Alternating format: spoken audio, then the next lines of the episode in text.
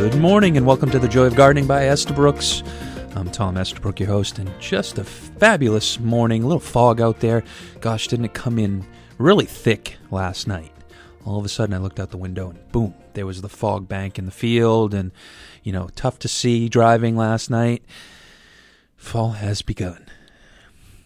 You know, the trees are changing. It was amazing last weekend. All of a sudden, you know, I was at uh, out on Peaks Island at a wonderful wedding. Um, Ashley and Nick, congratulations.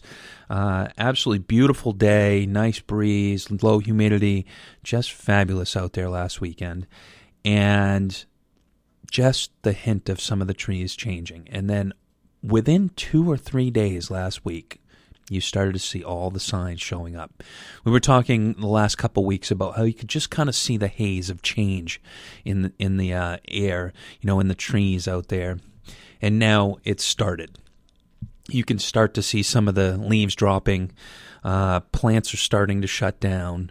Uh, everything's slowing down which is what we want. You know, Maine, it's very important that at this time of year, we let our plants slow down. We want to continue to water, we want to continue to keep them happy, but the fertilization is over for now. The number one question this whole week was should I fertilize my plants? And no. Okay? No, no, no. We're not going to feed until late fall at this point. Okay? If we're going to do anything, we're going to root stimulate and we're going to make sure that everything is happy. And water is your biggest thing. Now, we've had a fair amount of rain, but things will dry out fairly quickly. And, you know, now is the time. You know, we've been talking about you can start dividing, transplanting. Now is the time. Today is the day. And the reason being, we've got wonderful rain coming tonight and tomorrow it's a perfect time if you have a chance to divide things this afternoon or move them. It's a great opportunity. We have low humidity. It's going to be mid 70s today. In the afternoon, if you go and move something tonight, it's going to start raining, and we're going to have about a whole day of rain tomorrow. So if you are able to move things today, it's the perfect conditions to limit stress on the plants. It's a great, great opportunity. So today is the day. Seize the day. But you if you look out at your evergreens, you're starting to see some of the natural shedding going on. This is a question that we get time and time again, um, every single fall. You know, you're going to start to see the pines start to yellow up. You're going to see the arborvitae start to shed interior. Chamaecyparis are going to lose some of their, you know, leaves and needles in the center of the plant a lot of evergreens are going to do their natural shedding this time of year. Okay, so you'll start to see some yellowing. Don't be alarmed. You know, if you have planted some of these plants and they're new this year, you know, a little extra water, but it's natural for them to shed about 20% of their needles on the interior.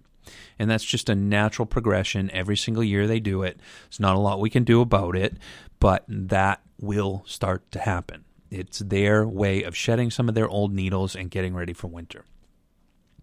If you are going to go ahead and transplant any of these evergreens, using Wilt-Pruf is a good um, thing to do for transplanting. Now, a lot of times people have used that for winter protection primarily. Winter protection, you know, starting in probably late October or November, you spray down your rhododendrons, some of your evergreens, helps protect from the winter winds and winter, you know, uh, ice and snow. But Wilt-Pruf also is really good at shutting down transpiration in plants to a point where they don't get they don't get stressed when you move them or it helps limit stress. So, you know, if you want, go ahead out there this morning, either pick up a, a bottle of Wilt-Pruf or spray down your plants this morning after the dew dries dries off and then when you go to move them later this afternoon, they've got the extra layer of protection. We've got good rain coming.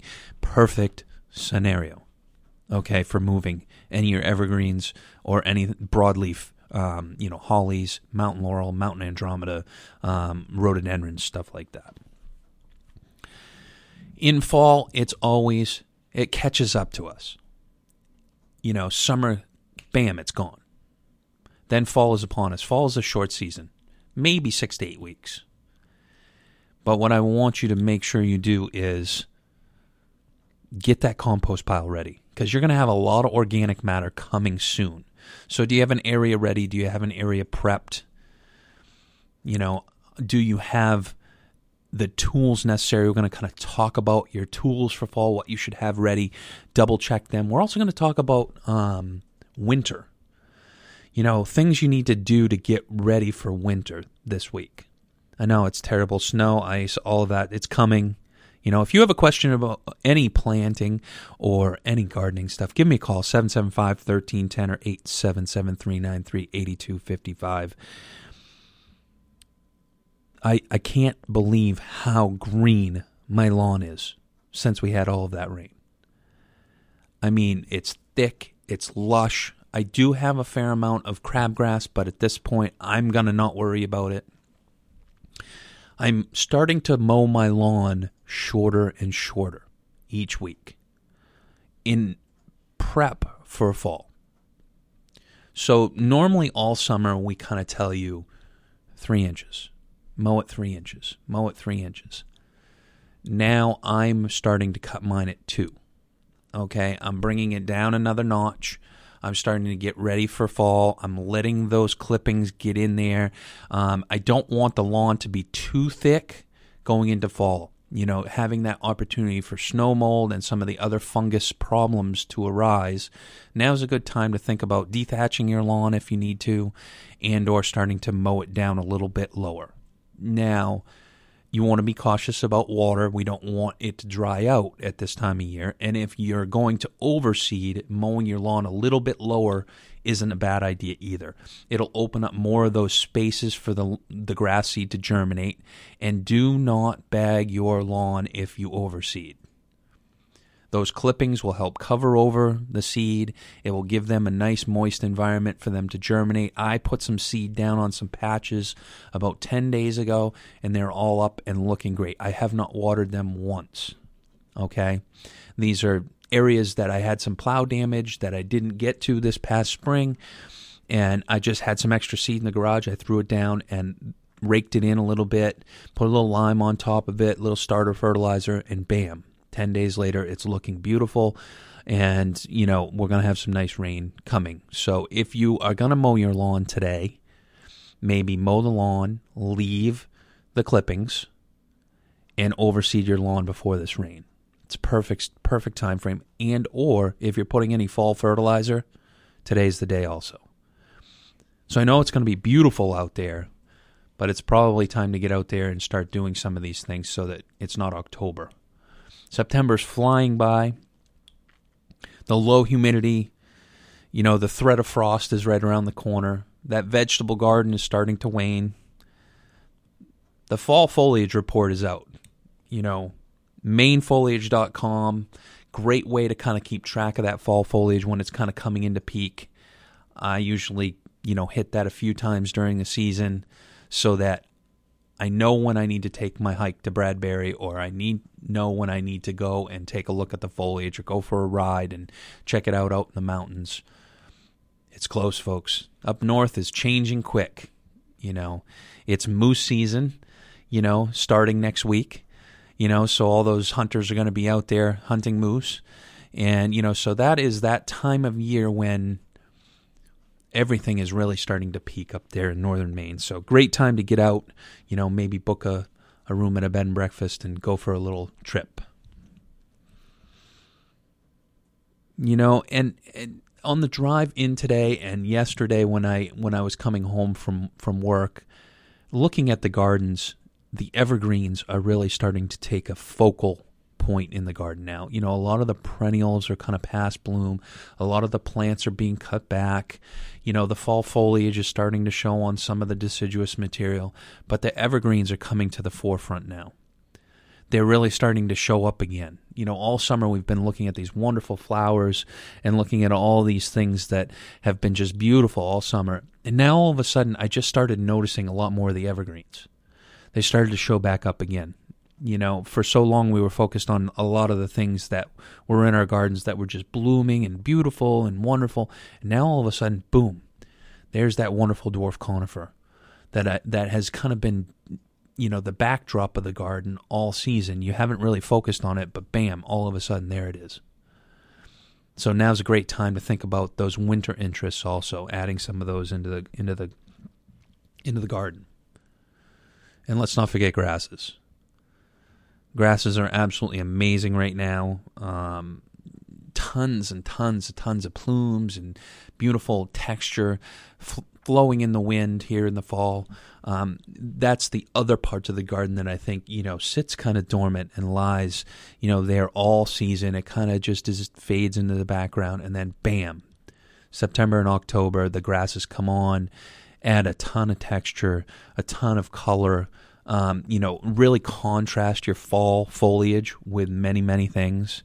You know, if you have questions about what types of grasses you might use, give me a call 775 1310 or 877 393 8255. And being that it is fall, our Scarborough and Kennebunk store are on clearance. 40 to 50% off most things in the store. Now, there's a few things that aren't included, but for the most part, we need to get rid of it and the discounts that are in those stores are the final discounts. They're not going any deeper, just so everybody knows. If we don't sell them at that price, we're going to bring them back to Yarmouth. But what I kind of wanted to tell you was there are a lot of things that we shipped out of Yarmouth this past week to those stores so that we could bring fresh material into Yarmouth. So Yarmouth received a tremendous amount of stuff yesterday, and it looks amazing. So Yarmouth is looking unbelievable right now. We've got everything from fresh junipers to Rose of Sharon that just came in that are phenomenal. The white chiffon are beautiful. And to me, a white white hibiscus this time of year really stands out because there's not a lot of white plants right now that look amazing. You know, the hydrangeas are starting to pass bloom, they're turning pink, and this white you know, uh, chiffon hibiscus to me is just a great accent. And a, a, a stark white plant like that really shows up nicely in the garden. Of course, we got some more hydrangeas. Purple coneflowers. We not only have purple, but we have yellow, we have orange. Uh, a few varieties have come in. More sedums.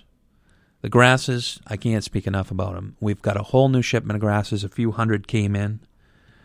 Perennial hibiscus and this is one I really wanted to talk about because I planted three last year. And we have a question later on in the show about how to overwinter perennial hibiscus. So we'll talk a lot more about that throughout the show. Boxwoods, beautiful trees that are going to have great fall color, like sugar maples and red maples and and and uh, crab apples with fruit on them. Cantoni Cotoneaster, not cotton Easter. Okay, we have customers all the time that come in and say, I want one of those cotton easters." It's Cantoni Cotoneaster. Okay. It's great. I love it when people say it, but that's how you pronounce it. Those wonderful, wonderful red berries all over that plant. Great, low maintenance, easy plant. The one thing we also call it is the leaf catcher. So, because of its habit and whatnot, all the leaves will blow underneath it. So, it's a little bit of a pain in the fall winter to clean all those leaves out of it. But wonderful little spring flower, great little fall color, wonderful red berry, just an easy plant, you know, low maintenance, can prune it back almost any time of year. Holly, you know, the holly have all kinds of berries on it. We have one called berryific. Berryific has a male and a female plant in the pot. So if you only need one plant, you can get berries on it. Okay? We also use that as the male to cross pollinate all your other females. And the nice part about that is even your male plant has berries on it. And I know there's two plants, there's a male and female. They're planted side by side and pruned together in the pot. So they the plant will not have as many berries as a straight female. So what I usually tell people is put straight females in the areas that are most focal. So if you're, you know, lining your door on either side with holly, put two females there and put a berryific someplace else. Now, as long as they're within sight line, it's going to cross pollinate. Similar light conditions are important just so that you get those bees working. Okay? But that's usually what I would recommend. Don't put a male on one side of the door and a female on the other side. This time of year, it's going to look really funny. One's going to be beautiful, have all these red berries, and the other one's going to be completely green. And it just doesn't make sense to me. And every year I drive by these places where people have done that, and it just, eh, the look is totally wrong. The other thing is with male and female hollies, they do not grow at the same rates. The female varieties have had a lot of hybridization over the years. The males, they do not put a lot of work and effort into the shape of those. So they grow very gangly, very odd shaped. You have to prune them much more. So it doesn't work putting them side by side. So the other the other type of holly I wanted to talk about was winterberry. Winterberry is in its glory right now. It's showing up in the landscape, but in the containers in the nursery, the red berries are bright red right now. Now, they haven't dropped their leaves yet, but the berries are set. They're beautiful on the plant. And there's so much more. I mean, I could go on forever. But if you have a question, give me a call, 775 1310 or 877 393 8255. We're going to take a quick break. We'll be back with more from the Joy of Gardening on News Talk WLOB.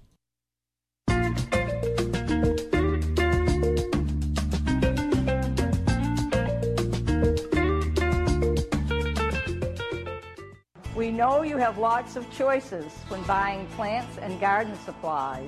But wouldn't you rather come to someone at your local garden center where you know us and we know you? Someone who knows Maine soil, Maine's climate, and knows what plants will thrive here. Someone who will make sure you find what you're looking for here or at one of our other independent garden centers. We support each other and work together to satisfy you. Wouldn't you rather come to your local garden center? We're the Independent Garden Centers of Maine at maineigc.com. Do you have planting insurance? You can with Biotone Starter Plus from Espoma. It's the ultimate starter plant food, and you can use it for everything you plant. Just mix it in with the soil. It works like three products in one to guarantee your success, even in poor soils. The secret is a special blend of natural organic plant food, beneficial microbes, and mycorrhizal fungi. The result is that plants grow faster, roots grow deeper, and flowers and vegetables become more abundant. Maintain your plants with the Tones, a full line of organic plant foods including holly tone, plant tone, and rose tone. There's a tone for almost every tree, shrub, flower, or vegetable. Best of all, every Espoma product is safe for people, pets, and the environment. Look for Biotone Starter Plus at your local garden center and visit espoma.com slash videos for product info and valuable gardening tips. Espoma, a natural in the garden since 1929.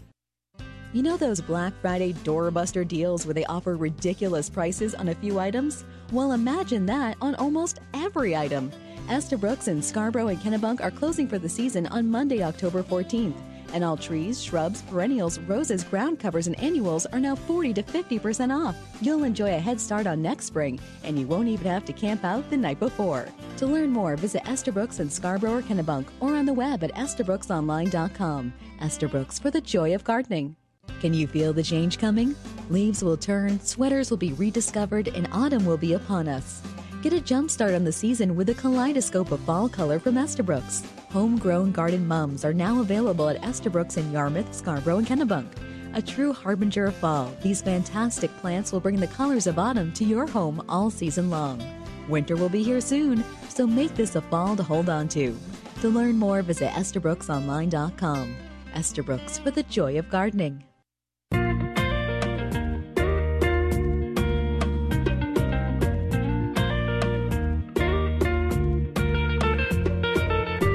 Welcome back to the Joy of Gardening by Estabrooks. I'm Tom Estabrook, your host, and uh, talking fall. You know all the beautiful stuff that's come into Yarmouth. Some great, great deals down in Kennebunk and Scarborough. Um, you know, closing for the season down there. Um, I believe it's October 14th, Columbus Day weekend. That Monday is our last day we are open in those two stores. Don't wait though.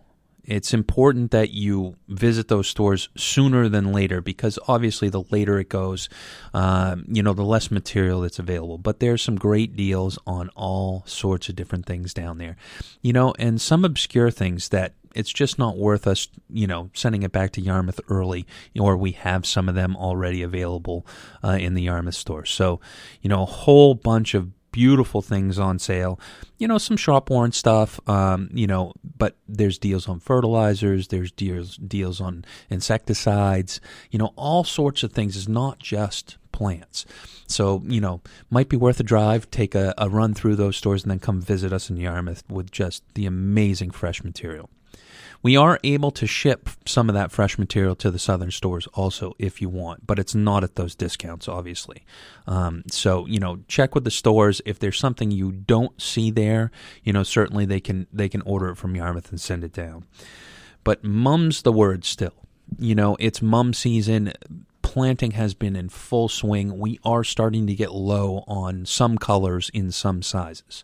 So don't wait. You know, I know it sounds like it's too early. It's been beautiful, 70 to 75 degrees, you know, but there are some sizes and some colors that we're getting a little low on. Uh, it's a great problem for us to have. It's a terrible problem for you to have.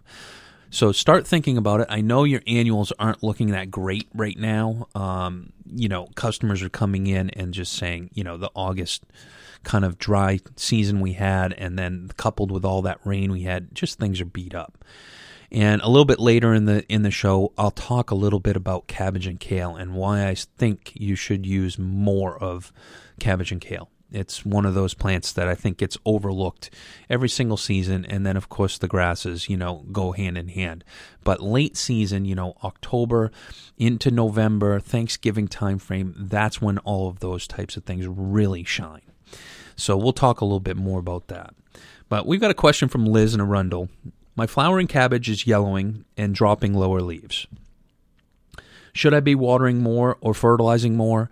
I'm not sure on this plant what I should be doing. I also have round holes starting to show up. What are the problems that are going on? Well, Liz, it's a it's a pretty common problem on cabbage and kale. Um, first off, you're probably having a little bit of inconsistency in water. Uh, if your plant really wilts hard, you'll get a bunch of yellowing leaves on the bottom. It's also as it ages. Uh, you know, cabbage and kale will shed some of their lower leaves, so it can be normal. But your fertility is important to keep up on cabbage and kale until probably about we start getting heavy frost and freezing temperatures consistently. So, good water and extra fertilizer is good on cabbage and kale. Keeps them nice dark green, keeps them promoting new growth. You should be starting to see them head up in the center and the color start to show within the next few weeks. And once we get some cool cold temperatures, you know, which we've had a couple nights, they'll start to color. They'll start to show the purples and the whites and the bicolors and all of those things. So I don't think you're really doing anything wrong. The other thing that concerns me are the round holes in the leaves. Now, that is the cabbage worm. It's what we've talked about time and time again on our cabbage in the vegetable garden. Okay? So we need to spray that with some Thuricide or BT. Uh, if you do not do that, you will continue to have a problem and the plant will almost be devoured by this insect. So it's something to be proactive about. We have to use it on the ornamental cabbage and kale as well as cabbage and kale in our vegetable garden. So that's a common problem. Think about doing that. If you have some general insecticide, you know, you can use it on the cabbage and kale that are ornamental. It doesn't have to be something registered for the vegetable garden. So if you have some other insecticide around the house, you don't necessarily have to buy something new. If you have some Sevin or eight or some Bayer Rose and Flower or some other things that we have sold you, you can certainly use that up. You know, I'm not necessarily saying you have to run in and buy that specific product because it's an ornamental, you know, you can use it on you can use a, whole host of different products. So contact us at the store or give me a call here at the station 775-1310 or 877-393-8255. We can talk about it a little bit uh, or give me a call at the at the store. I will be in the Yarmouth store all weekend this weekend. So if you're interested in coming in and talking uh, or have some questions, you know, don't hesitate to contact me at the Yarmouth store. Next question is from Jen. Jen's from Windham. I have a blue mist spirea and it's leggy and not well shaped. When should I prune and shape the plant? Okay, blue mist spirea Caryopteris. Uh, you know, very common problem with this plant because we don't really see it in the garden all season. It's one of those plants that doesn't really show until now. And that's a tough thing for me because it's one of those plants I always forget to prune. You know, it kind of doesn't look great coming out of winter. You know, I don't think about pruning it, you know, and all of a sudden, bam, it's in flower and it shows up in the garden, and you're like, oh, that looks awful. You know, you cut all the perennials down around it, and it's all misshapen. So, a couple things with Caryopteris I usually recommend. Number one, don't plant too much material around it because if it doesn't have the space to grow in a nice shape, it's going to look misformed and ugly when you have to prune all the perennials down around it and it's looking really nice this time of year. So important to give it enough space so it grows nice and round and and grows nice and big and beautiful. Secondly, I like to prune it about the same time as I prune my butterfly bush. So late spring. Even though that might push the blossom back a little bit, I like to wait until the chance of frost. So I recommend butterfly bush and the Caryopteris or Blue Spirea someplace between Mother's Day and Memorial Day. I want it to be a time frame where there's very limited frost when I prune it. If it has started to leaf out, that's completely fine. We're just going to shear it back, give it some nice organic fertilizer like a, a plant tone, and then it's going to just explode with growth. Okay? And we want that space to have that space so that it grows out. Now, I'm not going to give it a lot more feed until probably about mid July or August because I don't want it to put on too much growth. I just want to keep it nice and green. Now, Blue Mist Spirea will yellow significantly if it dries out. So watch your water in July and August. It drops and sheds a lot of leaves if it dries out too much. It wilts very easily if it's in a dry soil, but it likes a dry soil. So another thing I would recommend is it might be a good area for you to plant some annuals. Instead of perennials around Blue Mist Spirea, plant some annuals. You know, not right underneath it because we don't want to fertilize it too much, but plant it in that area where you know you're going to have kind of a fall transition. You're going to take your annuals out. That's going to be a showstopper. You add a pumpkin or two with it, uh, you know, a couple other things, and it really kind of comes together. So if you have questions about how you should be treating your plants, give me a call 775-1310 or 877-393-8255. Going to say it again, great time to transplant stuff. Perennials, trees, shrubs, many things this time of year. It's the perfect time. And right now, it's really important we've got the perfect conditions. You know, it's going to be a nice sunny day today cool, not too warm, 70 ish, uh, you know, low humidity. Great time to spray those plants down with Wilt-Pruf and then transplant them late in the day today.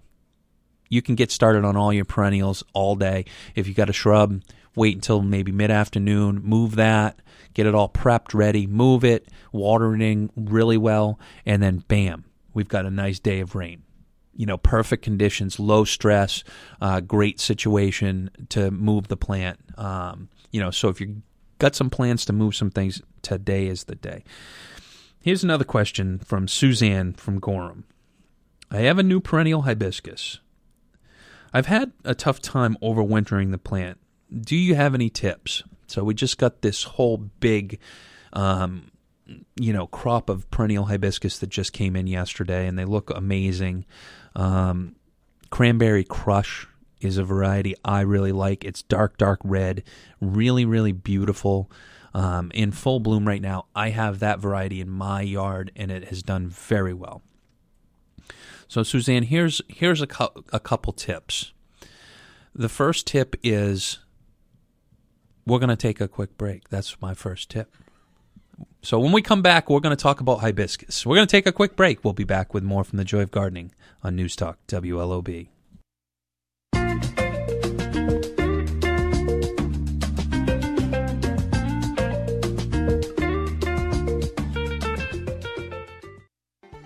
Regular old mulch leaving your plants wanting more? Casella Organics Nutrimulch is a superior mulch for improving any landscape. Made in Maine from aged native bark and Earthlife compost, its dark color and rich texture are ideal for perennials, ornamentals, trees, and shrubs. Earthlife Nutrimulch is nutrient stabilized with compost, so the bark doesn't compete with plants for nutrients. Visit CasellaOrganics.com or call 800 4 Compost for a source near you. You know those Black Friday doorbuster deals where they offer ridiculous prices on a few items? Well, imagine that on almost every item. Estabrooks in Scarborough and Kennebunk are closing for the season on Monday, October 14th.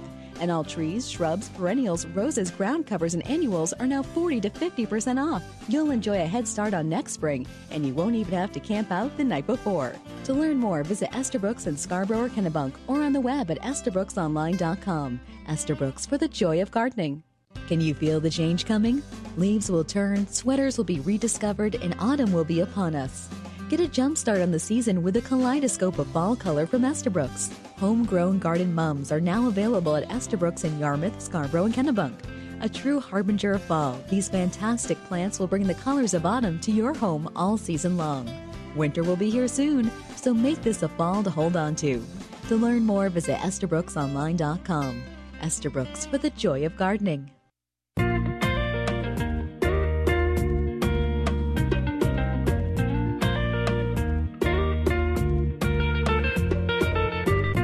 Welcome back to the Joy of Gardening by Estabrooks. I'm Tom Estabrook, and we are talking hibiscus, perennial hibiscus in particular. And just before the break, we were kind of talking about. Uh, we had a question from Suzanne from Gorham. She has a perennial hibiscus and has had a tough time overwintering the plant. Do you have any uh, tips? She has just purchased another one and planted it. And perennial hibiscus uh, can be a little bit tender. Um, you know, in Gorham, you may be right on the borderline of things doing well. A couple things with perennial hibiscus that I've kind of found is they like to be on the moist side. They don't like to be too dry. So, you know, that's the first tip I have. If it's a really dry soil or really heavy clay soil, you may have problems. Okay. So, perennial hibiscus, try to plant them as early in the season as you can now is completely fine. But once we kind of get to, I'd say October 1st, we want to be cautious. Okay. At that time, you know, things are starting to slow down and they won't put on a lot of root system. Secondly, the thing I recommend with perennial hibiscus do not, I repeat, do not cut them back in the fall. I know that doesn't seem quite right because it's a perennial, right? The reason I don't cut mine back is because I want to know where they are in the spring. And I know it's kind of a little messy out there in the yard. You've got these big dead sticks there all winter. But I want to know where the clump is for next spring. More often than not, you think they're dead and they don't show back up because we've planted a whole bunch of things and they get covered up. So leaving enough space for a hibiscus because each one's going to be three by three or bigger. You know, so you need a big spot for this hibiscus. Root competition is not a great thing for these plants. And they come out of the ground in late May.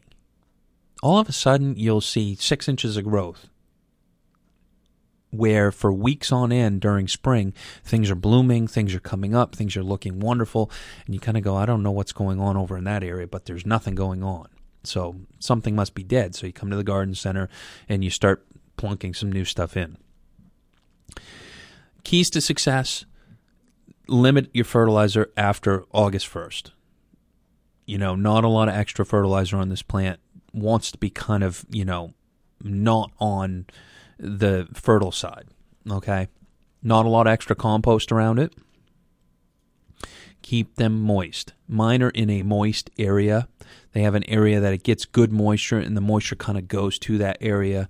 And then I've kind of got them mounded up a bit so they suck up the moisture like a sponge. Okay. Mine wilted very little all summer this year. Even in the hot August, you know, heat, I watered them maybe once a week. Um, the soil I have them in is really nice and rich. It's super soil, you know, a mixture of compost and soil, uh, really good soil. And again, don't cut them back in the fall. Leave that material up. They also, those old stems are great for stakes.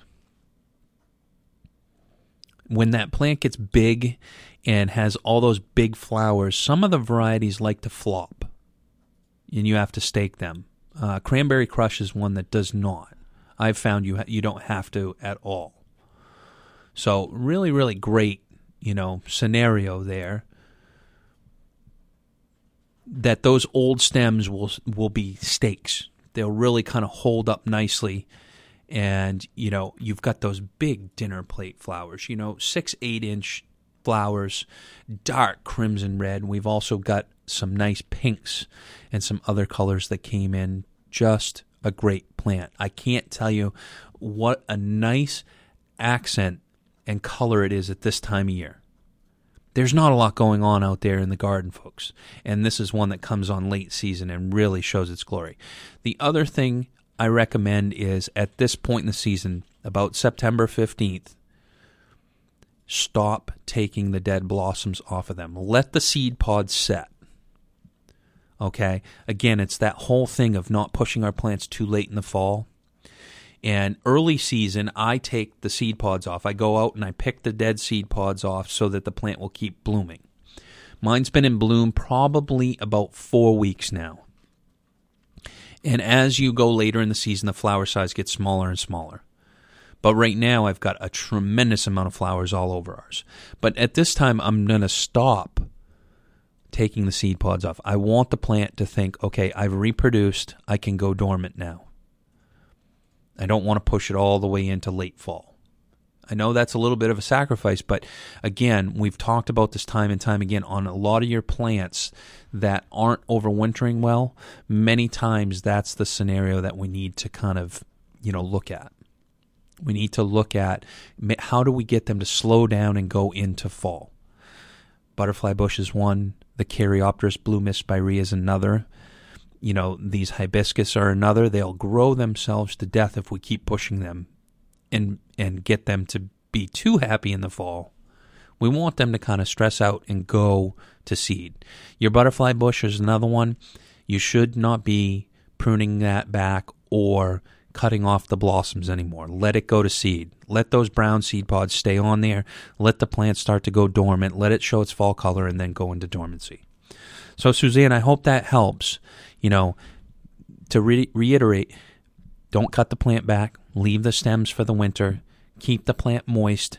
Good fertilizer in the spring, you know, April, May, and June. Plant tone's a great way. Um, and then we're going to stop. We're just going to let it have its glory. Um, if you're planting a little bit later, you know, good bark mulch around the base, but not over the top of the crown. Okay? Keep them moist right until the ground freezes. Okay? If you have a question, give me a call 775 1310 or 877 393 8255. We've got another question here from Jim from Pownal. I've purchased all my spring bulbs. When is it okay to start planting? Also, do garden mums overwinter? Some overwinter for me sometimes. Should I be doing something else to get them to overwinter better? Okay, couple good questions here. We're going to probably split it up into two questions. So we'll start with the spring bulbs. Okay, so we're planting, we're thinking about planting bulbs at this time. Customers have been purchasing their bulbs, and eh, I've been talking about this the last couple weeks that now's the time to purchase your bulbs, but we're not quite there to plant them yet. Okay, we've got a whole bunch of other work we need to do in the garden first. So right now we, we should be cleaning up, we should be dividing, you know, making space for things. But along with that is planning for your bulbs. Okay, so if you purchase them, you know, now you can, as you're doing all of this other work, kind of plan for where they're going to go. And if you have other bulbs already in the garden, hopefully you marked the spot when they're in bloom in the spring with just a nice popsicle stick, you know, or something that says tulips, you know, in this area, uh, daffodils in this area. So when you clean those up in the spring, just stick that stick in there. Use a grease pencil. you know, because it will not wash away. You know, a black marker will fade like a Sharpie or something like that, but grease pencils are great for gardeners. Everyone should have one because they really, really do hold up all season. And so mark those when they go by in the spring. And that way, when you're going in the fall and planning for more bulbs in your garden, you know where they are. Because it's a long season and we forget by the time we go to plant this fall. So, Jim, when it comes to fall bulbs, it's good you've got them. Now you're starting to think about where you want to put them. My suggestion with bulbs is I want the temperatures during the day probably in the 50s. I want temperatures at night probably someplace in the 30s. So when we get to that time frame, it's the perfect time to plant your bulbs. October probably is your month. Though you can plant bulbs all the way up till the ground freezes. The big thing is we want two to two to two weeks if we can for rooting. Now the thing about it, I have planted bulbs all the way up till the week of Christmas.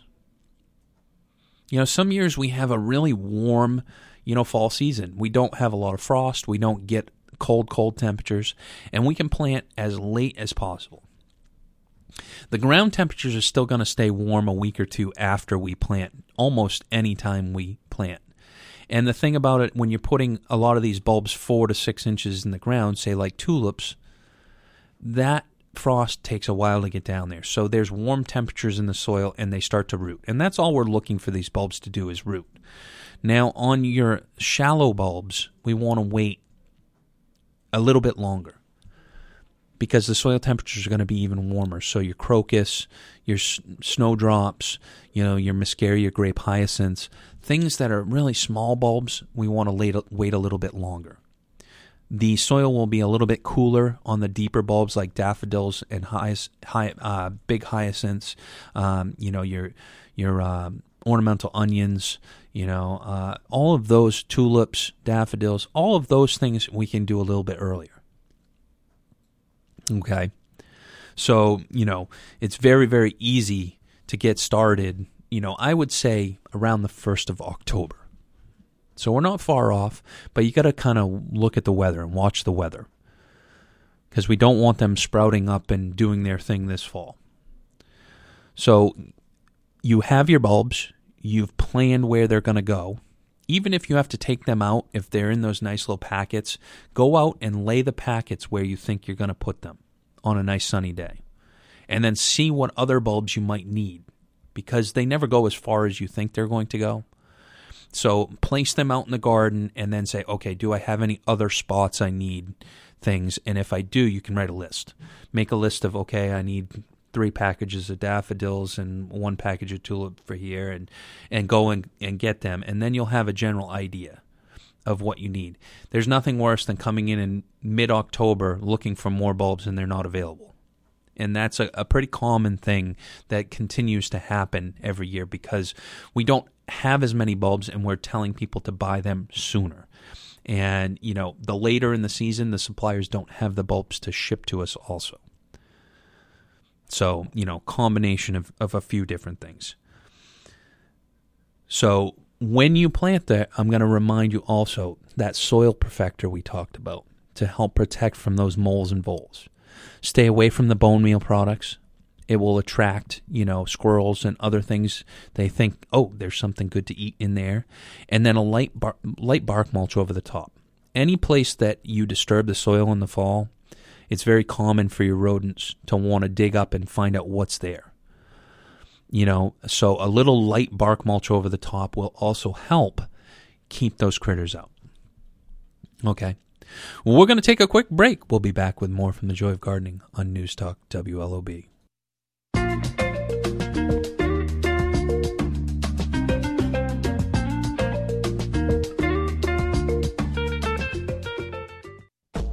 Not know it, but most lawn fertilizers actually spread chemicals and pesticides across your entire lawn.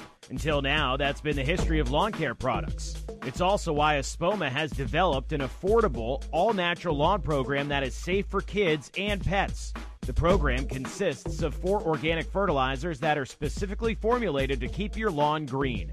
Each product lasts two and a half times longer than traditional chemical products, and they won't burn your lawn or leach away. You already know Espoma as a name you can trust.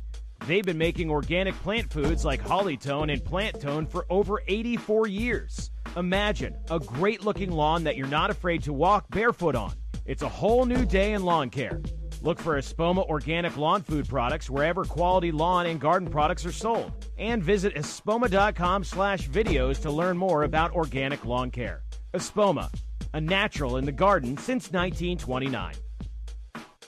At Coast of Maine Organic Products, we've known for a long time that plants love lobster just as much as people do. It's one of the reasons we started composting marine residuals back in 1996. And although we've had great success in getting gardeners and their plants hooked on lobster throughout New England, the Mid Atlantic, and Midwest, the heart and soul of what we do is here in Maine. Plants love lobster because the calcium and chitin in the lobster shells break down in the composting process and become plant ready food that help to make your plants strong and healthy.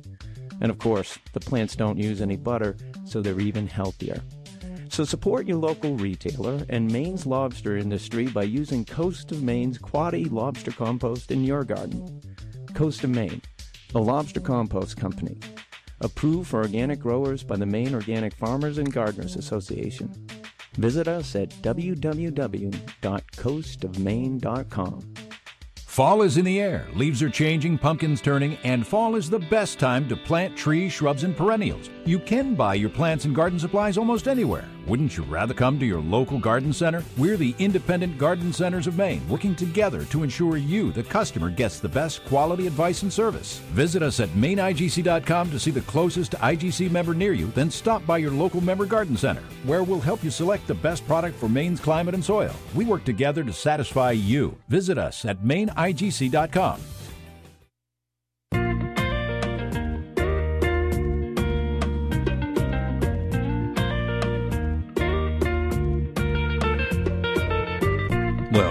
the Joy of Gardening by Estabrook. I'm Tom Estabrook, and we were answering a question by Jim in Pownal about bulbs before the break there. And I just wanted to kind of bring up one other thing that I didn't talk about is tulips are deer food. If you have a lot of deer problems, tulips are going to be one of those things that they get just to the perfect scenario of showing their color that bud's looking wonderful, and you come out the next morning and all the buds are gone. It's very unfortunate because tulips, in my opinion, are a great, great plant. Now, one thing I want to tell people, and please do this tulips are meant to be used as an annual. They are not a long lived bulb. They expend so much energy that they don't come back year after year after year. No matter what you want, it just doesn't happen. So when you're planting your tulips, think about planting them in the areas that you put your annuals. So if you have annuals that are planted in your garden right now and you go and you take them out, mark those areas and say planting tulips here. And the reason I'm saying that is because when you dig them up, you can plant your annuals. It's the perfect timing. They bloom, you know, early to mid May. They look beautiful for about two to four weeks, and then bam, they're done. So when they're nice, they go by bloom, you lift the tulip bulbs, you toss them in the compost pile, and bam, you come into the garden center, you buy your annuals, and you plant them. So there's very little transition there, but you get a nice look. You can add some pansies with them if they're not full enough early in the season. And so you have a beautiful spring look, and then bam, you go right into your summer annuals. It's a great transition. And for, you know, a packet of tulips, you know, six ninety nine, seven ninety nine, ten dollars if they're a real, real, you know, um, really neat hybrids. That's cheap money for the show you get for four to six weeks or three to four weeks, depending on Mother Nature and how hard she rains in the spring. But plant them in clusters. Don't plant them as soldiers in a row.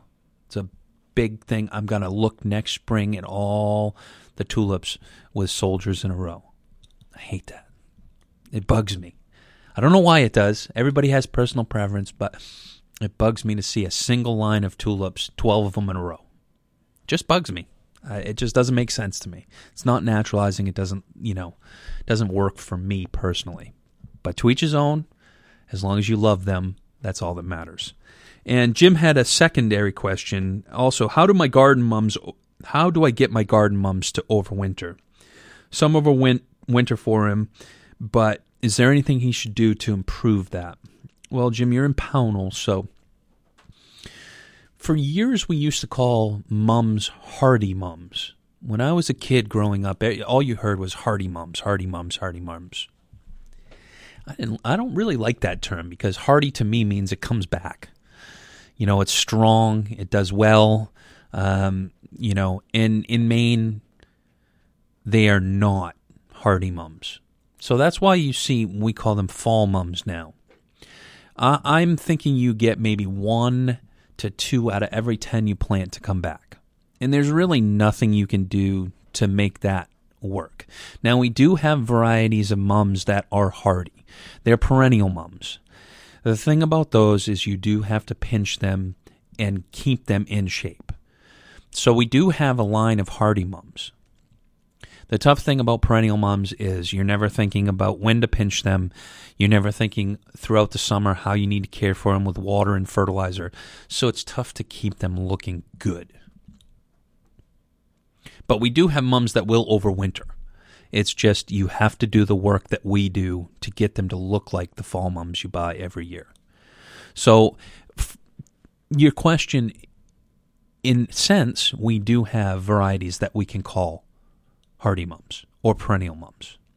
Though we need to talk to you about how to do it, and you need to write down on the calendar, you know, I need to pinch at this point, I need to cut them back at this point, I need to fertilize them at this point. Or do you just come in and buy some fall mums? They look great for four to six weeks, and then you pitch them. And if you get a few that overwinter, that's great. Mulching the crowns is not going to help. You know, doing all of the extra things aren't going to really get you where you need to be. So, Jim, I hope that helps. You know, uh, unfortunately, I wish all the fall mums were hardy, but they're just not. So, wrapping up the first hour here, and it is Common Ground Fair weekend. So, it might be a good opportunity to go to the fair if you ha- are making that trip. I hope you enjoy it. Today's going to be a beautiful day. Tomorrow, I don't know, doesn't look so great but it might not have the crowds on a rainy day. So you might consider that. Um, you know, gonna be a great, great fall weekend though. Great weekend to get out there and do a lot of these things. If it's not raining too hard on Sunday, another good day to get out there and work in the garden. You know, or come in and buy some plants to bring home to plant in the garden the following week. So, you know, a good day to kind of shop, um, do some of that transplanting, make sure you're getting kind of some of those things. In the next hour, we're going to kind of bring up some of the tools you might need this fall. What you should be thinking about if you have in the shed to get the work done when you want to do it. Things you should do to those tools to make sure they're not broken. So when you go to rake the leaves, you have a leaf rake to rake the leaves. Because uh, I know I'm notorious for that situation of having a rake that I broke in the spring. We'll be back with more from the Joy of Gardening on News Talk WLOB.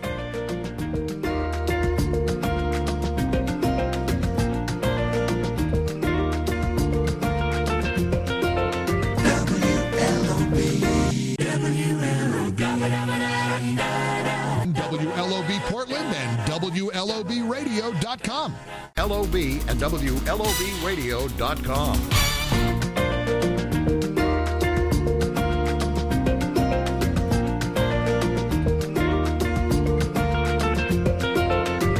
Welcome back to the Joy of Gardening by Estabrooks, hour two. First hour went by okay. I'm not sure how I did, but give me a call. I'm lonely. 775 1310 or 877 393 8255.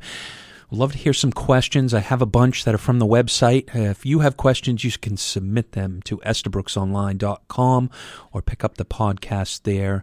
Uh, also, you know, a lot of people um, listening via the podcast. I would love it if some folks would rate the show um, it would be great if you could rate it on iTunes. Um, I looked at it this morning. There's not many people that have rated the show. So if you get an opportunity to do so, please just uh, do so. Good, bad, or otherwise. I'd love the feedback. It's not always, you know, just great to have all stellar, you know, reviews. Sometimes it's nice to have some some good feedback. So if you need to, uh, give me a call, um, you know, or shoot me an email you know, it's good to hear if you have some topics you'd like to see uh, or hear us covered. You know, same thing. Instead of submitting a question, just go ahead, uh, you know, and shoot a topic towards us. Also, we are going to uh, be uh, going back to a recorded um, show here in the near future, and we're going to go down to an hour for the winter months. So starting in October, we're going to actually go back to our our uh, you know off season time frame. So it's going to be from eight to nine o'clock, um, and it's going to be one hour. We're going to have a lot more guests for the off season, kind of talking about things for winter, new plants. Uh, you know, Johnny Seeds will be back. We'll talk about the new catalog. You know, we've got a whole host of different people that uh, throughout the winter months it's it's very easy to get guests on um, you know when we tape. Um, on Saturday mornings you know it's it's tougher to get guests uh, to bring topics and take time out of their schedule. So you know during the growing season we're hoping that we get more callers and, and kind of have a little bit more interaction. Um, you know, it's been a good uh, first year, uh, but in the winter months, we're going to kind of change it up and, uh, you know, go back to some tape shows. So submitting your questions at estabrooksonline.com is going to be an important part. And here in the second hour, I wanted to kind of talk about tools because every year this time of year you know you go to start doing some of these fall projects and and whatnot and all of a sudden boom my rake's broken or the shovel doesn't you know is bent or you know you you've used the the tools all season and all of a sudden you go to kind of do a project and you got to run to to the store and buy a rake or you got to run to the store and buy a tarp or all these other things. So kind of here's kind of my punch list of things that in the fall you need to kind of think about. So for your tools, this is my list of tools that I think you probably need to do most of your fall cleanup and gardening work. So, your pruners. We want to do a little bit of maintenance on your pruners. Now's a good time to replace the blades. If you have Felco pruners, I would recommend Felco pruners to anyone. I know they're expensive, but they are the best pruners for your garden. And, you know, the nice part about Felco pruners is that they last forever if you don't lose them and the blades are wonderful. You can replace them. Uh, the blades aren't too expensive, and you know they last for a number of years. The other thing is sharpen your pruners in the fall. Before you go to do your fall pruning, you know prune. You know, go ahead and get them sharpened up so that you're dealing with something that works extremely well. Lubricate the springs, make sure you you know they're in good shape. The other thing is before you put them on the shelf for the winter, do the same. Lubricate the springs, make sure you spray them down, uh, clean them up, and what that will do is they're ready to go in the spring. Okay, sharpen them before you put them away, also, so in the spring you don't have to do that. A tarp, you know, the Maine state flag, the blue tarp you know, um, I I love that. It, it's good for everything. You know, you can cover stuff. That's why I call it the Maine state flag. You know, every single year, this time of year, you start seeing it everyone's yard. You know, if you want to be PC, buy a brown tarp, not a blue tarp, and put it over the wood pile. You know, I love it when people have a leaky roof and they put the blue tarp over their roof. It's the Maine state flag okay? And, you know, you see them show up everywhere. Buy a brown one, okay? If you're using it around the yard, I love a blue tarp. Great for leaves, you know, great for so many different projects. It makes it easy to move things around the yard. Uh, so got to have an extra one, not the old one that you have in the corner that's in a ball, like in my garage, but have a new one all packaged up, ready to go. Because that old one, you're going to put that first first pile of leaves on it. you're going to go ahead and start to pull, and it's going to rip. That's what happens at my house. So I'm going to try to take my own advice and pick one up when I'm at the hardware store. Simple thing. Shovels, inspect your shovels. You know, look at the handles. You know, a lot of times they've dried out over the season. You know, you may have an old shovel like I do that has to be replaced. Uh, maybe you just need to buy a new handle and replace the handle, but it is qu- quite common. Um, a handsaw. You know, when those pruners and loppers, loppers are another thing, don't work for that big, big, you know, trunk that you need to, a handsaw will work. Okay, if it's bigger than that, the chainsaw. Okay, the infamous chainsaw. Okay, make sure you have chaps and all the safety equipment for your chainsaw. You know, don't take risks. Don't go out there in your flip flops or your Tevas and use your chainsaw. Put your chaps on. Make sure you have good steel toed boots. Be safe. This piece of equipment has more damage to people's bodies than you ever think. You know, and it's like, oh, it's just a quick cut. It's never a quick cut until it cuts your leg or your arm or kicks back or so be safe with your chainsaw. Think about a new blade for that chainsaw or sharpening it. There's nothing worse than a chainsaw that doesn't have good lubrication and a good chain on it.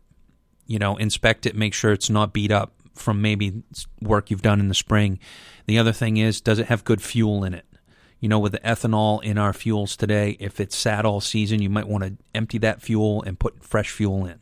Always have stabilizer in your fuel for, you know, um, all your tools. Okay. A pitchfork.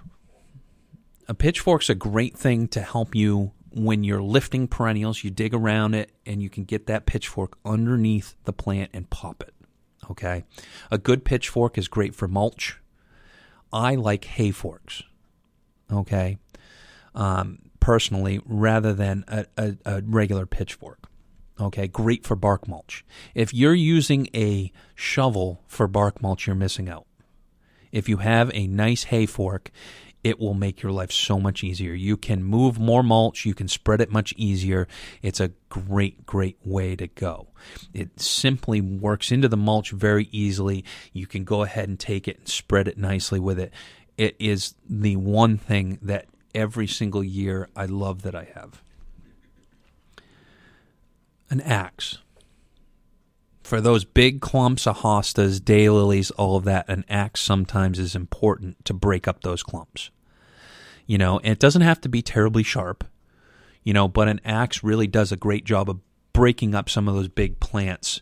Also, great if you have one big root that you can't quite take care of and you don't want to use your handsaw in the soil and you don't want to use your chainsaw in the soil, an axe will just snap that root root off and then you can transplant that bigger shrub.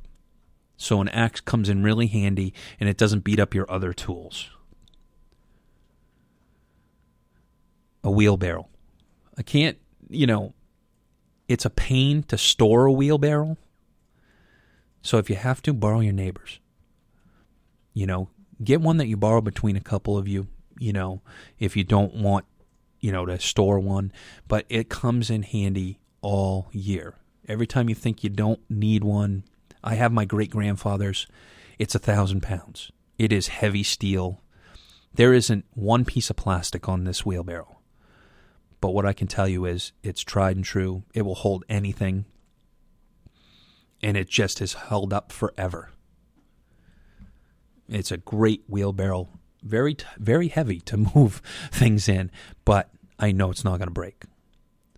So a good wheelbarrow can make a, a big difference when you're moving leaves around, you're moving soil, bark mulch, you know, all of those things, just cleaning up sticks and, and stuff around the yard as as kind of things fall out of the trees. And then the infamous rakes.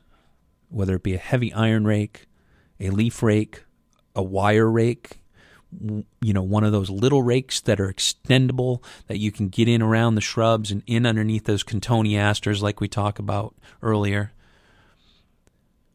Rakes are going to be obviously very important this fall. If you're like me my rake's usually broken when i go to use it. Whether it be i broke the you know the handle at some point during the season like i did you know or I've used the rake for a number of years and I have four teeth on it and the rest of it is, you know, it's just broken down. It needs to be replaced. So when you're coming to the garden center and you're thinking about replacing some of these things, you know, a lot of times you're you're in there and you're you're not thinking about it. So I'm just kind of reminding you these are all the things that you're going to need. Think about looking at some of those. Investment in a good tool will last a lifetime. Investment in a cheap tool will last a few years. A plastic rake is not something that's going to last a lifetime. A very nice heavy iron rake, you know, for leaves is going to last a long time. Unfortunately, many of our tools today are cheap and they're priced so that you replace them throughout your life. The handles break very easily. They're not made out of good wood. The heads are flimsy and don't have great capacity for many years. So look at good tools. You know, if you have to buy something a little more expensive, it, it will pay off if you take care of it. So all of those things are kind of things that we need to think about now. So take inventory in your garage, in your shed, you know, whatnot. Take a look at them. At this point, we will be using them and there's nothing worse. You go and you that first big clump of hosta, you dig it and you try to pop that hosta, and the shovel snaps in half. Well, there we go, off to the store, and that's that's a pretty common thing because I don't really replace tools until they break. I've got some shovels that are probably 30 or 40 years old. They're my great grandfather's. I've got a hoe that was my grandfather's that I'm still using. And these handles are made amazing. But what I also do is I also make sure I oil the handles. You know, I kind of do some maintenance on them. And some of them are getting a little tired. So I've got to invest in some new tools in the near future. So take inventory, take stock. Uh, the other thing is when you're at the store, pick up some root stimulator. You can't have enough of it. Have it on the shelf because when you go to do the transplanting, you want to have it. You can just grab it, whether it be biotone, that's a granular, or a liquid. Doesn't really matter, but have that. Even if you don't think you're going to need it with the plants you're you're buying, you know, say you grab some mums and you don't really necessarily need it because they're annuals, think about grabbing a bottle and just setting it on the shelf because you know throughout some time in the next few weeks you're going to probably move something as we clean up and you go, oh, geez, you know, we should move that over five feet, you know, or let's move this to another garden. You're going to have that root stimulator and you can just move it and bam, you've got it. Okay. So, you know, always important to kind of go over all of those things. We're going to take a quick break. We'll be back with more from the Joy of Gardening on Newstalk WLOB.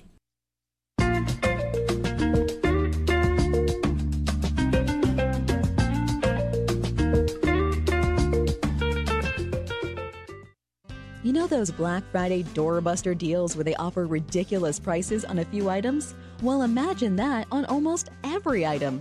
Estabrooks in Scarborough and Kennebunk are closing for the season on Monday, October 14th. And all trees, shrubs, perennials, roses, ground covers, and annuals are now 40 to 50% off. You'll enjoy a head start on next spring, and you won't even have to camp out the night before. To learn more, visit Estabrooks in Scarborough or Kennebunk or on the web at estabrooksonline.com. Estabrooks for the joy of gardening. Can you feel the change coming? Leaves will turn, sweaters will be rediscovered, and autumn will be upon us. Get a jump start on the season with a kaleidoscope of fall color from Estabrooks. Homegrown garden mums are now available at Estabrooks in Yarmouth, Scarborough, and Kennebunk. A true harbinger of fall, these fantastic plants will bring the colors of autumn to your home all season long. Winter will be here soon, so make this a fall to hold on to. To learn more, visit EstabrooksOnline.com. Estabrooks for the joy of gardening. Do you have planting insurance? You can with Biotone Starter Plus from Espoma. It's the ultimate starter plant food, and you can use it for everything you plant. Just mix it in with the soil. It works like three products in one to guarantee your success, even in poor soils. The secret is a special blend of natural organic plant food, beneficial microbes, and mycorrhizal fungi. The result is that plants grow faster, roots grow deeper, and flowers and vegetables become more abundant. Maintain your plants with the Tones, a full line of organic plant foods including holly tone, plant tone, and rose tone. There's a tone for almost every tree, shrub, flower, or vegetable. Best of all, every Espoma product is safe for people, pets, and the environment.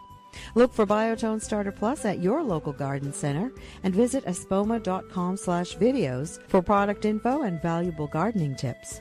Espoma, a natural in the garden since 1929. Regular old mulch leaving your plants wanting more? Casella Organics Nutrimulch is a superior mulch for improving any landscape. Made in Maine from aged native bark and earthlife compost, its dark color and rich texture are ideal for perennials, ornamentals, trees, and shrubs. Earthlife Nutrimulch is nutrient stabilized with compost, so the bark doesn't compete with plants for nutrients. Visit CasellaOrganics.com or call 800 number 4 compost for a source near you.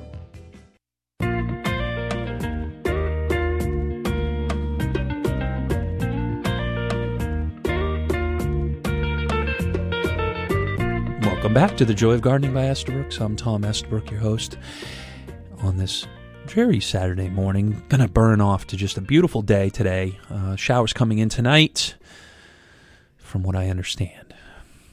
But that's okay. We can use a little rain. Great time to do some transplanting. We are talking about tools before the break there. You know, it we never plan enough, and that's fine. You know, I, I'm not someone that follows my own word all the time. You know, I'm just trying to bring up things that you might think about. You know, you might think about when you're doing your your shopping and you're out and doing some of those things so that oh geez, I should pick up that extra rake or you know, just so you have it because those leaves are going to fall soon. We were um, this week looking at the calendar, and let's face it, it's fall. But we have to look, we're always a season ahead. So the poinsettias are all spaced out. We're starting to talk about Christmas trees. We're starting to talk about all of these things that you guys don't really need to know about. But Thanksgiving is the latest it possibly can be. The Christmas season is going to be very condensed and, you know, intense for about three weeks, we think. So, you know, a lot of things kind of going on, a lot of discussions at the Garden Center about what we're doing and, and events we got coming up and all of that type of stuff. But right now, it's fall.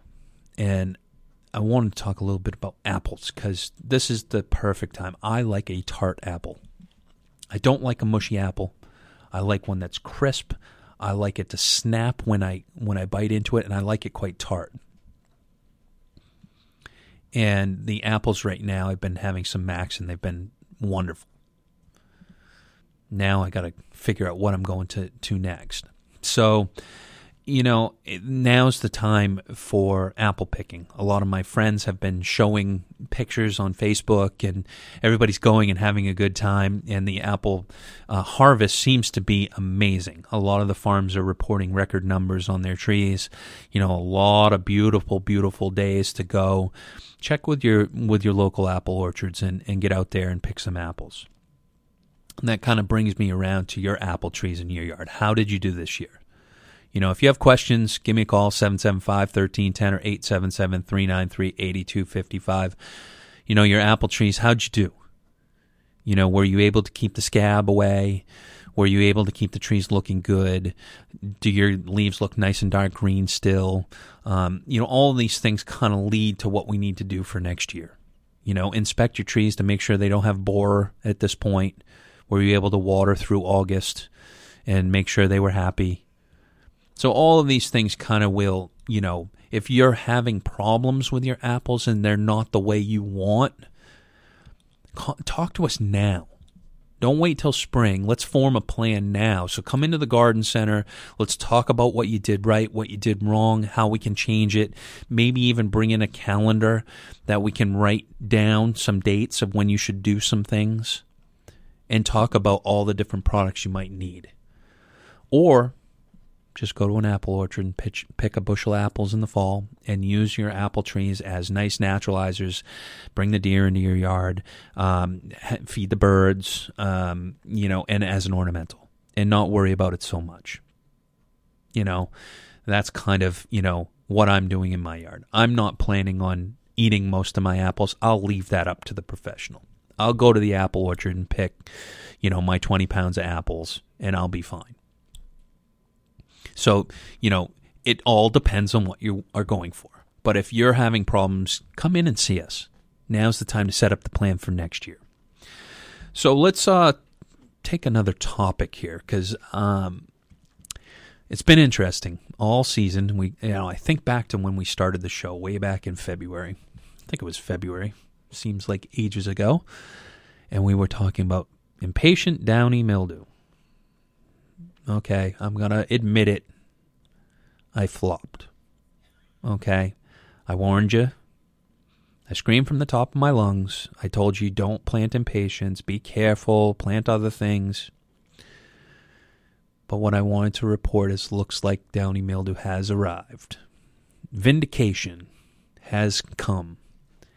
But what I want to say is if we can get all the way to September before downy mildew attacks our impatiens, the heck with it. Let's plant them. Let's enjoy them for all of that time frame. If our conditions here in Maine don't put us in a situation where the impatiens don't look bad until late August or September, I'll take the good six months, you know, or four months or three months, whatever we get, because it's such a stellar plant. I still think mixing in other things in case it hits earlier is a good thing but it sounds to me like we have dodged a bullet. Now, there are major reports in states just south of us Massachusetts, Connecticut, New York, um, New Jersey, all have had some major problems. So it's not far away. New Hampshire sporadic, Maine is sporadic. But we've noticed some, um, you know, showing up here or there. Now, we're waiting for some tests to make sure it is downy mildew. It's not something else that the plants just got stressed and dropped all their leaves, but to me, the signs are there. And it'll be interesting on the reports in the next few days. So, if your impatiens aren't doing well, snap a picture and send it to me. I want to take a look at it. I may even want you to bring in some samples and I'll send them off to the state for you.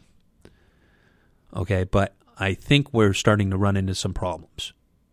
We haven't had much of any frost on the coast here, and I'm noticing a lot of impatiens now that are showing up that have no leaves on them. There's blackening stems, you know, um, and the plants just don't look good. So take a look at your impatiens this weekend and see what, what they look like. Shoot me an email, tom at estabrooksonline.com. Shoot me a picture I'd be interested to see what your impatiens look like. But if we can go all the way till September, I'm going to say plant impatiens. And we are going to grow more impatiens next year. We don't know if the disease will hit or when it will hit, but at this point, we're going to recommend people start putting them back in. Not to the extent that we have in the past. I still want you to plant some of the other plants along with them, but I think it's time to kind of push the envelope. Now, maybe so many people didn't plant impatiens this year that that's part of the reason we didn't have as much of a problem because there's no place for the spore to spread around. So it's interesting because I've got some neighbors that have beautiful ones. My mom has a wonderful impatient in a container. It still looks great. It's been look good all season. And then you see some of the commercial plantings in Portland are starting to go downhill. The Merrill Lynch building in the old port all of a sudden is crashing you know some of the other buildings in the city of Portland have started to crash. So, you know, there's been reports here there throughout many communities. I've seen a few in Kennebunk that have started to go down. So, shoot me a picture, Tom at EstabrooksOnline.com. You know, I'd like love to see what uh, you have. If otherwise, give me a call right now, 775-1310 or 877-393-8255. We've got a question from Stacy from Sanford. This is a great question. I was excited when I saw it. Woolly adelgid on hemlock. Should we not plant hemlock because of this insect? It's a per- this is a great question because it frustrates me every year when in the media we have a bunch of stories and and articles that get put out and it says don't plant hemlock. We've got a problem. There's a quarantine all of this stuff. Here's my take on planting hemlock. It frustrates me the fact that we're scaring people to death on this insect. Now i take a little bit of a different approach on hemlock because our main concern about woolly adelgid is it getting into the wild Okay, our streams, our fishing streams are typically lined by hemlock, and what we're trying to protect is the great northern Maine woods. Because we don't cut hemlocks around streams. All of our f- forestry stays away from streams. So primarily the hemlock stands do not get cut. And what we're trying to do is not have a situation like in southern states where the hemlocks get wiped out everywhere. Now, Woolly adelgid is a soft bodied insect. It's fairly easy to contain in our landscape. Okay, simple oil sprays. There are many things that will knock out the insect. My concern is that we're not putting enough hemlock into people's yards that are easily taken care of by shearing, plant health care, minimal spraying. That when and if hemlock adelgid attacks, it's going to wipe out the native, and then we're not going to have any in our neighborhoods. Hemlocks are great for birds. They're thick, they're dense, they work great in shaded areas underneath shade trees. You know, there aren't a lot of things that work in that situation. Now, is there some exposure that you may have the insect down the road? Yes. The insect has basically traveled all up and down the coast. It is here, folks. But all the hemlocks that are being sold in nurseries are they're inspected before they go on a truck, they're inspected when they get here, they're clean. Now, the trick is how do we use them effectively in the garden and make sure that we keep them clean? I haven't had much of any problems with any customers on hemlock that I know of what we're seeing primarily is woolly adelgid attacks very old trees, stress trees, trees in decline, trees that may need to be removed anyways. That's where they're going first. So plant health care and making sure that your plants stay healthy is number one. It will ward off many of the problems. The other issue with hemlock is elongated scale. And that's even a bigger concern because that's more of a tough thing to get rid of. But it's only found on stressed old trees. It's not found on young, soft, supple, well maintained, well fertilized, well watered trees. So it goes back to, I, I, say this time and time and time again making sure that you do the tree maintenance on even established trees. So my take is plant hemlock. If we do have an insect, you know, that attacks, it's fine. We can take care of that. But out there in the landscape, it's really hard. If you have a question, give me a call 775 1310 or 877 393 8255. We're going to take a quick break. We'll be back with more from the Joy of Gardening on Newstalk WLOB.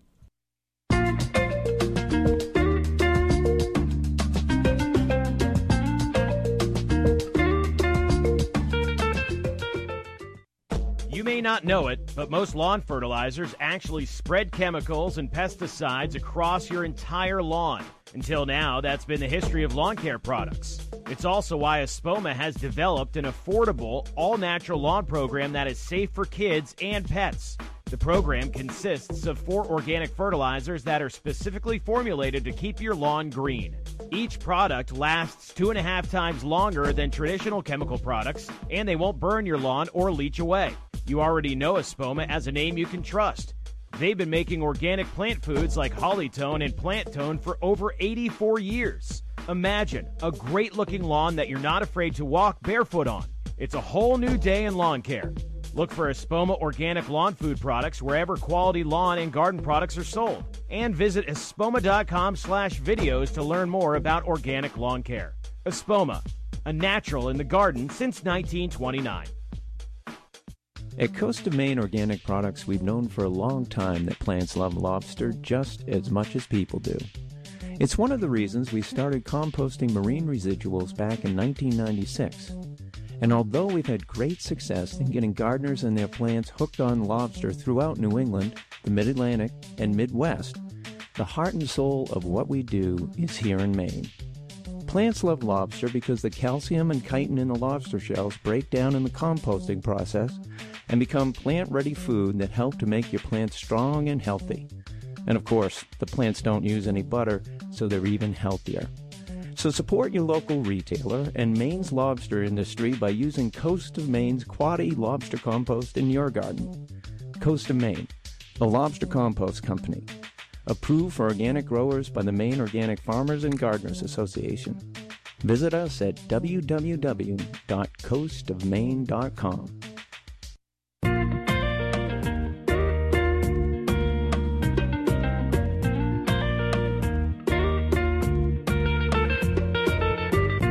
Welcome back to the Joy of Gardening by Estabrooks. I'm Tom Estabrook. On this little bit of a dreary Saturday morning, uh, you know, we've been talking about hemlocks and you know hemlocks. Uh, should should we plant them or shouldn't we, and and whatnot. Uh, you know, I guess my take is, you know, I would recommend planting, you know, at least one in your yard if you have the space. You know, it's one of those things that, you know, yes, we have insects that attack plants, but we need good plant diversity. So, you know, it doesn't matter what we do if we plant a monoculture or all the same type of plants in our yard. We have the opportunity, like Dutch elm disease, to wipe out our street trees. You know, um, you know, and we've got insects that are attacking some of our, you know, uh, other trees also, like um, emerald ash borer, you know, for instance, and you know whatnot. So certainly, you know, could be a big, big concern. You know, um, so plant diversity to me is the biggest and most important thing. So, you know, uh, I've got a question that came in uh, from the phone. Is, are they on the phone? No. no. All right, she didn't want to stay. Okay. When can you move perennial hibiscus? Oh, this is a good question because it is a fairly tender plant. Um, my suggestion is I would recommend on perennial hibiscus probably to move them in the spring. Um, they have a large taproot. Uh, the one thing about perennial hibiscus, they don't like to be moved. So the opportunity for loss is pretty significant. Uh, they have a very long taproot. They go straight down and moving in the fall concerns me. Um, if you have to move it in the fall, I would say it's tough because they're so beautiful right now and they're in full bloom and they're showing their glory. And the later in the season, we cool down so much. So, uh, you know, I don't, I wouldn't do it in the fall. It's probably one of those things where you're going to have more likely a, a situation where you're going to lose the plant on perennial hibiscus. So, spring, and my suggestion is I would probably do it just about the time you're starting to see growth coming up out of the ground. And that way you know it's alive and it's and it's moving. Now, once you move it, my suggestion is number 1, get as big a root system as you can. So start out, you know, two to three feet away from the root system and kind of work your root ball in until you find good root mass. And then make sure and get as deep as you possibly can. We want as much of that top, you know, that tap root as we possibly can. Moving it then, uh, you know, is a good thing. And then on top of that, good root stimulator. And considering thinking about I'm going to treat this plant like I just bought it this year.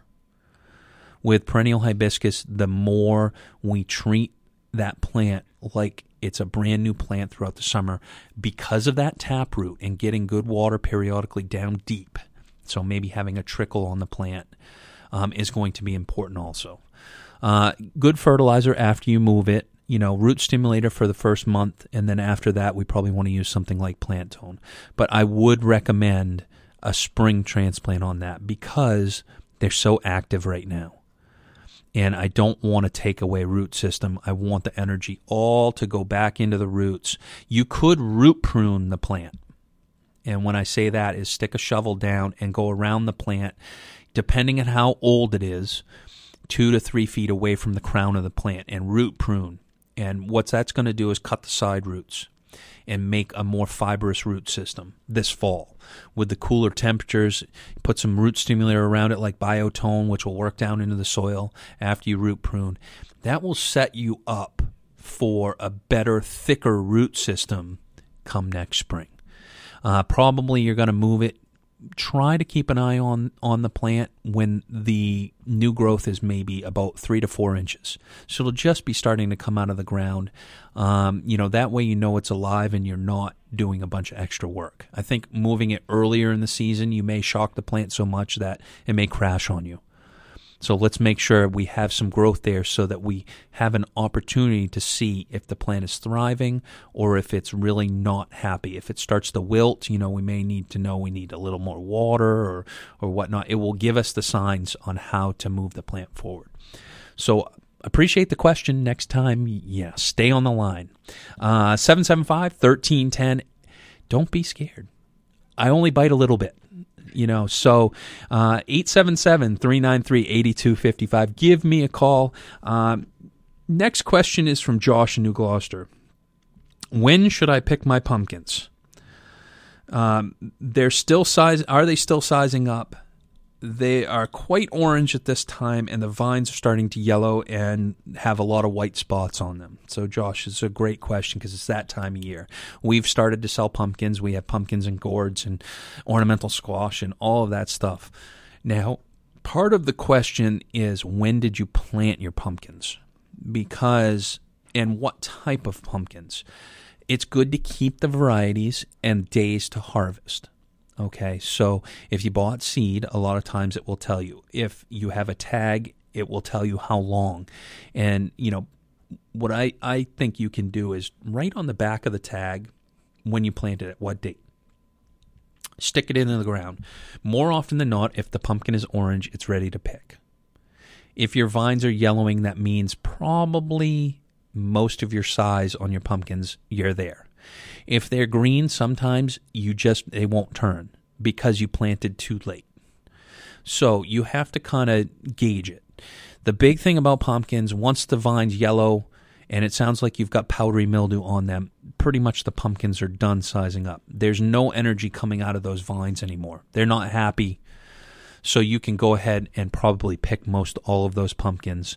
They will continue to ripen some but if they're green, let them be for a bit longer. If you've got some nice orange ones, take those off and let the energy go to the other pumpkins to get them to, to color up. So, you know, this time of year, it's time to start thinking about picking some of your pumpkins, getting them out of the patch, getting them good airflow around them, getting them out of the soil so they don't rot. And then, of course, you've got all the lovely animals like deer and crows and everything that will pick at the pumpkins as a food source. So, getting them out of the garden isn't necessarily a bad thing. It's that time of year. It's also good to clean up those vines that have powdery mildew. Get them out of the garden. Um, either get them in the compost pile if you're good about turning the compost, or you know bag them up and get rid of them off the property. We want to take away any of that diseased growth and get it cleaned up. Try not to till those into the garden if you can. There's no need to inoculate the garden you know, per se. Um, so infected growth let's get it off get it in the compost pile turn it over um, you know and and kind of make it happen or you know load it up in the truck or trailer and get it to your local compost facility. You know great great to get that and start cleaning up your vegetable garden that's something we haven't talked about my vegetable garden is still producing quite well um, you know things are kind of coming along uh, i do have some powdery mildew showing up on a few things um, we've got to do some extra harvesting here right away. We've got a fair amount of basil. We've got a fair amount of, um, you know, rosemary and thyme and some other uh, herbs that we need to, you know, kind of do our thing. Uh, zucchini and summer squash are still producing. Uh, cucumbers were a big failure. We did have some cu- cucumber uh, vine borer, like we had, or squash vine borer that um, attacked those, uh, and we've talked about that in past shows. Uh, broccoli, cauliflower, stuff like that still coming on. I planted really late this year, and my harvest is going to come in really late on some of that stuff. Tomatoes, they're pretty much done. I'm going to pick the last few tomatoes this week, get the plants out of the garden, and probably put a little cover crop in. Uh, so, Josh, I hope that helps. You know, go ahead, pick most of the pumpkins, leave a few more, start thinking about cleaning up. You know, it's it's kind of that time time of year. Secondly, we've got a question from Derek Volk. Uh, and if any of you folks don't know Derek, uh, he produces our boxes, our plant trays. And he's a great, great guy. Great company. If you need packing materials, I would definitely recommend them. They do, they've done a great job for us. And, and his questions here I look out my window all day at a power station. It's pretty ugly. I was thinking about having a tree growing contest by my employees to plant a bunch of pine seedlings outside my window at work and then award prizes as they grow. I'll t- I'll call it Operation Improve Derek's View 2030. Is it too late to plant small trees? So, Derek, here's a prime prime example. I love it. I think this is a great great thing. I love how you're kind of you know getting the crew involved and whatnot at this time of year, sure, you could plant them, but they're not going to grow. so improving 20, 2030, you know, it might be 2031. um, I would recommend you go ahead and plant them probably in the spring. That way your contest will be a little more fun. Uh, you know, it'd be terrible if the snowplow got all of them this winter and the contest was over before it started. So, you know, if you want to plant some of those, uh, you know, pine seedlings or, or small trees, uh, you know, be great to do in the spring. That way, the employees have to care for them all season and fertilize and tend them and do all the things to make sure they get nice and big and beautiful. I would recommend maybe a competition on height would be a good one, uh, a competition on best health a competition on how many people, you know, they can check off when they water them. You can be sitting at your desk. Oh, Susie watered hers today. You know, um, you know, so there's all kinds of fun you could have around it. And then maybe a good prize would be, you know, a nice Estabrooks gift certificate. You know, uh, so if you're going to do this contest, I will donate a gift certificate to the winner. Okay, I'm going to kind of get involved in this. I, I, think this is kind of a cool, fun thing, and uh, you know, so I'll do something uh, for the winner also. So let's talk, you know, over the off season and see what we can come up with on how we can improve Derek Volk's, uh, you know, view, and maybe we'll check in along the way. You can kind of give us some updates on how the contest is going. If you have a contest and you want to run it at your business, that's I think it's a great idea. It's good to get people involved. It's good to you know have kind of a fun thing going on for the crew. Uh, if you have some ideas of what you might like to do, shoot me an email, tom at estabrooksonline.com. I think it's a great idea. You know, get get people involved, have fun with it. Uh, that's what gardening is about, you know, for the joy of gardening. You know, doesn't get better than that. So I love it. Good good uh, question, Derek. Uh, hope to talk with you and we'll get something uh, underway for next spring. So absolutely great, great, great idea. Um, so we're going to take a quick break. We'll be back with more from the Joy of Gardening on News Talk WLOB.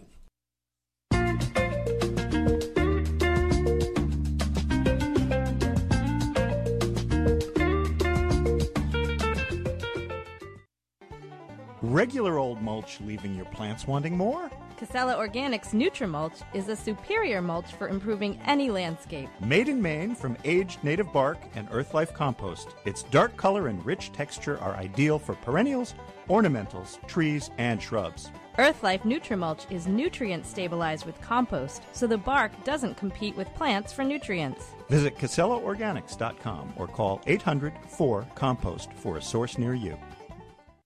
You know those Black Friday doorbuster deals where they offer ridiculous prices on a few items? Well, imagine that on almost every item. Estabrooks and Scarborough and Kennebunk are closing for the season on Monday, October 14th. And all trees, shrubs, perennials, roses, ground covers, and annuals are now 40 to 50% off. You'll enjoy a head start on next spring, and you won't even have to camp out the night before. To learn more, visit Estabrooks in Scarborough or Kennebunk or on the web at estabrooksonline.com. Estabrooks for the joy of gardening. Can you feel the change coming? Leaves will turn, sweaters will be rediscovered, and autumn will be upon us. Get a jump start on the season with a kaleidoscope of fall color from Estabrooks. Homegrown garden mums are now available at Estabrooks in Yarmouth, Scarborough, and Kennebunk. A true harbinger of fall, these fantastic plants will bring the colors of autumn to your home all season long. Winter will be here soon, so make this a fall to hold on to. To learn more, visit EstabrookSonline.com. Estabrooks for the joy of gardening.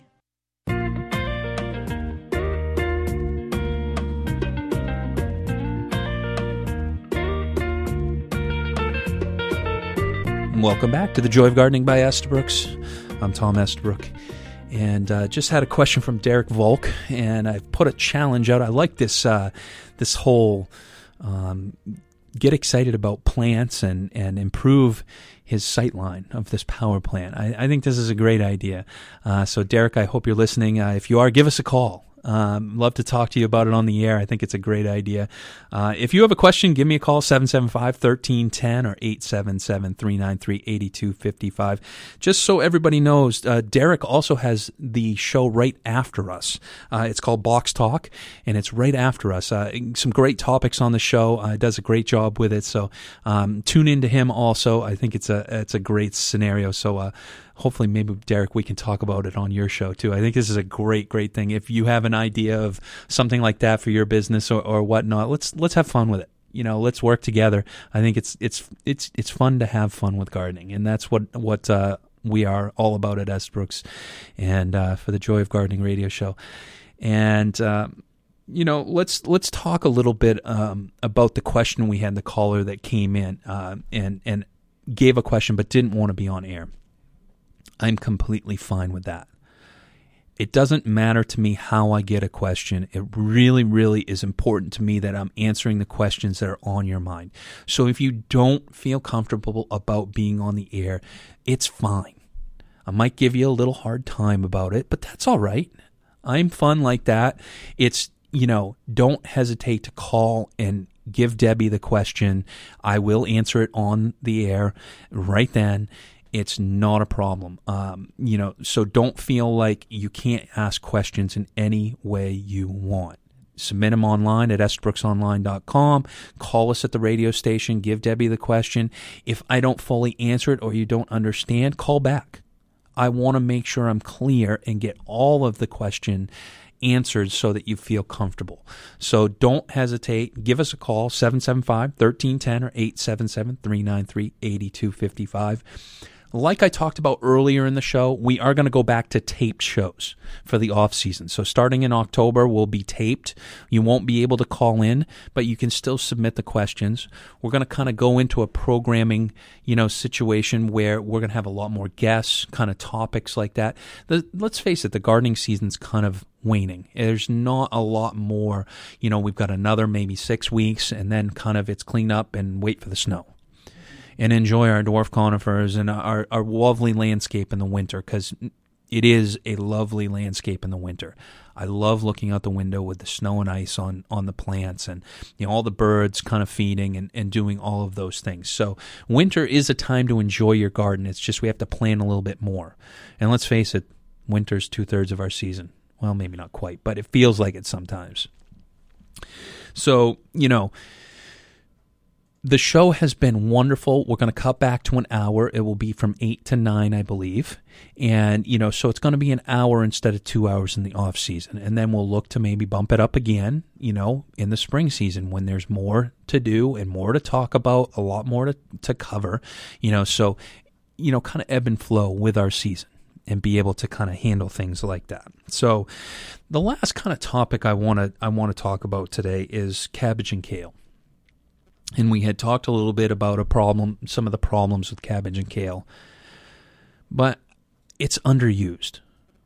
It's one of those items that, you know, it's great because it's late season It's the thing that thrives around Thanksgiving. It's the thing late October, mid October, through Thanksgiving that gives you that color contrast in your landscape. The mums will be done by then.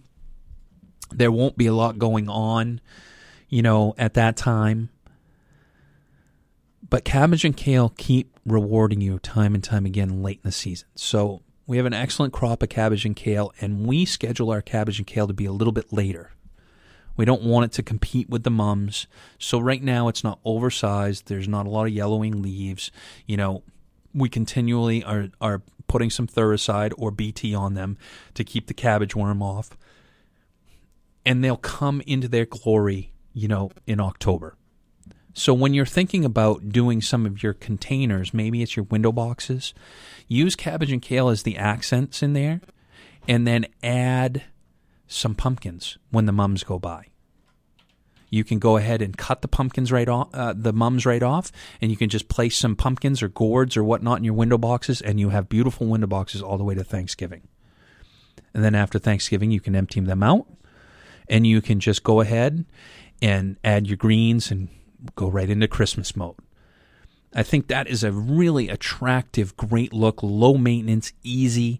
So you add in the cabbage and kale with your mums, maybe some fall pansies, other things in your window boxes, and then when the annuals don't look good, you just cut them off. Leave the soil in there and just place a few pumpkins, gourds, some you know little corn stalks or little grass, you know, and just stick it into the container, and it'll be this beautiful fall festival kind of look for the rest of the season.